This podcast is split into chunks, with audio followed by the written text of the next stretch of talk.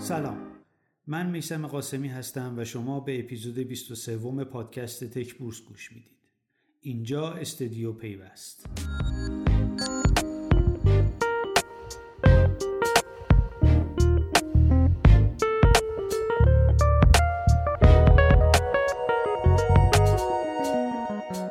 تک بورس پنجشنبه هر هفته وضعیت شرکت های صنعت ارتباطات و فناوری اطلاعات حاضر در بازار سرمایه رو بررسی می‌کنه. و این هفته بعد از مرور چند خبر نگاهی خواهیم داشت به شرایط شرکت هایی که عمده درآمدشون از اینترنته.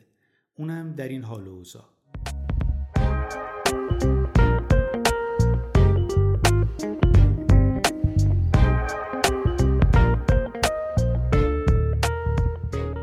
هفته که احتمال داشت روز آخرش به خاطر بازی فوتبال تعطیل بشه یه لایه سبز کمرمق روی بورس و فرابورس کشیده شده بود روزهای شنبه و یک شنبه شاخص کل بورس و فرابورس منفی شدن اما در سه روز بعدی مثبت بودند تا در نهایت شاخص کل روی عدد یک میلیون و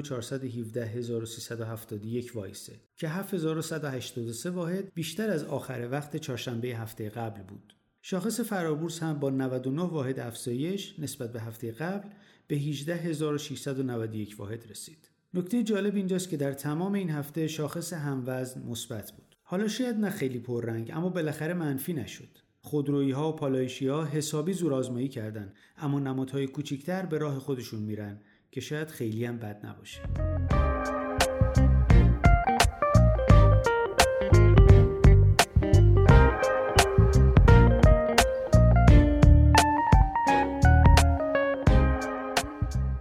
هفته مجید عشقی رئیس سازمان بورس و اوراق بهادار یه نشست خبری داشت. اونم بعد از اینکه هفته قبل خبرهای ضد و نقیزی درباره رفتنش از بورس منتشر شد.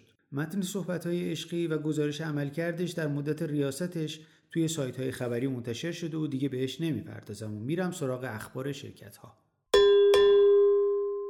هفته قبل گفتم مجمع تپسی برای تعیین هیئت مدیره جدید برگزار میشه که شد و هیئت مدیره این تاکسی اینترنتی با تغییراتی روبرو شد.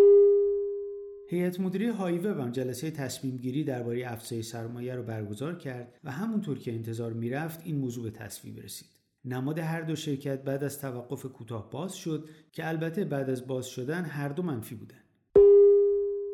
شرکت سرمایه گذاری تامین اجتماعی یا همون شستا این هفته گزارش فعالیت آبانش رو منتشر کرد که نشون میده مجموع بهای تمام شده سرمایه گذاری این هلدینگ عظیم در این دوره 148844 میلیارد تومن بوده. شستا در این دوره فقط در حوزه بازار سرمایه سرمایه گذاری انجام داده و در بخش غیر بورسی میزان بهای تمام شده سرمایه گذاری خودش رو خارج کرده. اما چیزی که برای تک بورس قابل توجهه اینه که بیشترین خروج سرمایه گذاری از شرکت های غیر بورسی متعلق به بخش مخابرات با مبلغ 13 هزار میلیارد تومن بوده. آخرین خبرم این که شرکت مخابرات ایران که بیشتر از یک ماه بود نمادش بسته بود این هفته توضیحات مفصلی درباره موضوع تعیین حداقل کارکرد برای خطوط تلفن ثابت به بورس فرستاد و نمادش رفع تعلیق شد اما مسئله اینجاست که این موضوع هنوز به نتیجه نهایی نرسیده و چهارشنبه این هفته بعد از اعتراض و تذکر چند نماینده در سن علنی مجلس قالیباف رئیس مجلس دستور داد موضوع تو کمیسیون صنایع بررسی بشه. بعد از این اخبار بریم سراغ درآمدهای اینترنتی.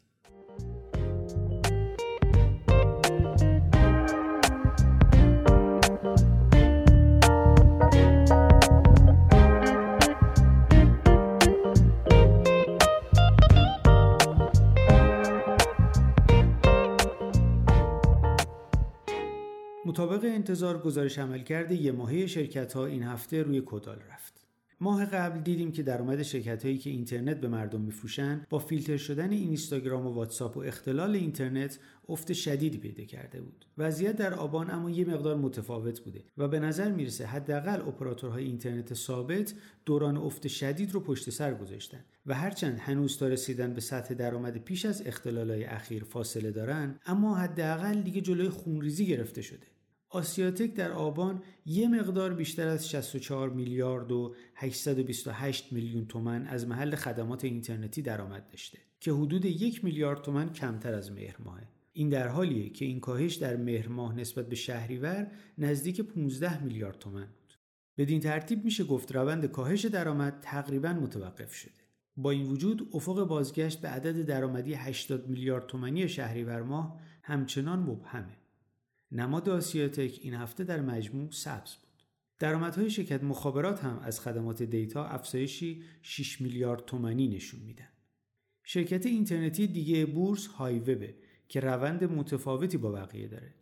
مهر ماه که اپراتورهای ثابت و همراه با کاهش درآمد اینترنت فروشی روبرو شدن هایوب افزایش درآمد توی این بخش داشت. اما در آبان که روند کاهش یا متوقف شده یا شیبش کم شده هایوب کاهش بیش از 4 میلیارد تومانی رو در سرویس های مرتبط با پروانه FCP ثبت کرده. اما در بخش همراه اوضاع مقدار متفاوته.